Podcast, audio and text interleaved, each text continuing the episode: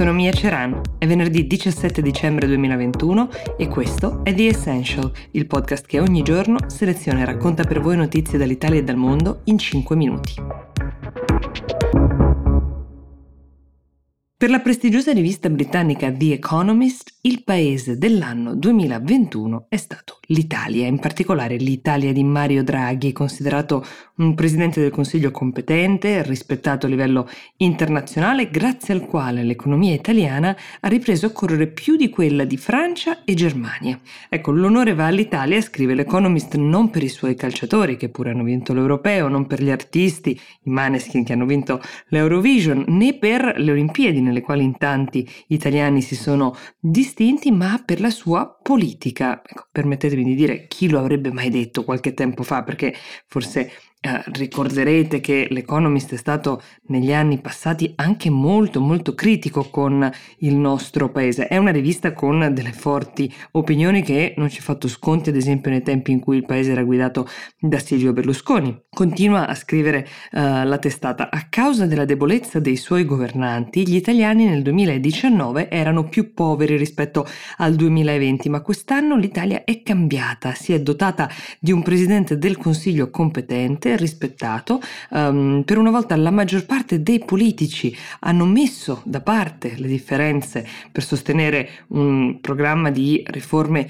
importanti. Attualmente il paese vanta un tasso di vaccinazione tra i più alti d'Europa e l'economia è in ripresa. Ecco, questo riconoscimento si somma ad una serie di plausi fatti a Draghi da diverse fonti negli ultimi mesi. Molti lo vorrebbero, come saprete, al Quirinale come prossimo Presidente della Repubblica. Al contempo sono però anche tante le persone che continuano a chiedere a Sergio Mattarella di considerare il bis, nonostante lui abbia sempre smentito ogni intenzione di ripetere. Però ieri qualcuno si attendeva un comunicato stampa, un comunicato stampa che avrebbe dovuto emanare la Santa Sede, perché ieri Mattarella è andato in visita al Vaticano e tecnicamente si trattava della sua visita di congedo, è quella visita nella quale i capi di Stato, nel momento in cui sono prossimi alla chiusura del loro ultimo mandato, vanno in visita al Papa. Ecco, questo comunicato stampa con quelle tre paroline magiche, visita di congedo, non è mai arrivato, o almeno è arrivato, ma è stato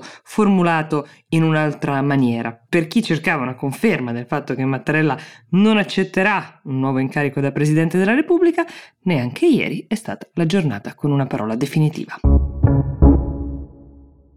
Avrete sicuramente sentito parlare degli NFT, i non fungible tokens, cioè sarebbe l'atto di proprietà di un bene digitale. Per fare un esempio, il primo tweet, um, che è stato venduto tra l'altro a quasi 3 milioni di dollari, o un'opera d'arte digitale. Questi atti di proprietà sono registrati su blockchain come le criptovalute, sono unici però, irripetibili. Uh, questo è il significato di non fungible. Si qualificano perfettamente come NFT un po' tutte le invenzioni che hanno cambiato la nostra vita e spesso anche la nostra comunicazione. Ora è il turno del primo SMS mai mandato nella storia. Sono passati quasi 30 anni, è stato trasmesso da Vodafone, che per questo ne detiene la proprietà, era il 3 dicembre del 1992. A scriverlo è stato il programmatore Neil Paperworth, uh, all'epoca era 22enne ed era già dipendente di Vodafone, lo ha inviato da un computer al cellulare di un suo collega, un uh, direttore, Richard Jarvis, che aveva uno di quei cellulari molto voluminosi, un Orbital 901. All'epoca, ha commentato Paperworth, era difficile immaginare come le nostre vite stessero per cambiare, perché di fatto stava nascendo la messaggistica istantanea come la, la, conosciamo oggi. Certo, oggi l'abbiamo declinata in tante forme su tante piattaforme, però tutto è partito da quel singolo SMS. Il testo, di sole 14 lettere, recitava piuttosto banalmente Merry Christmas.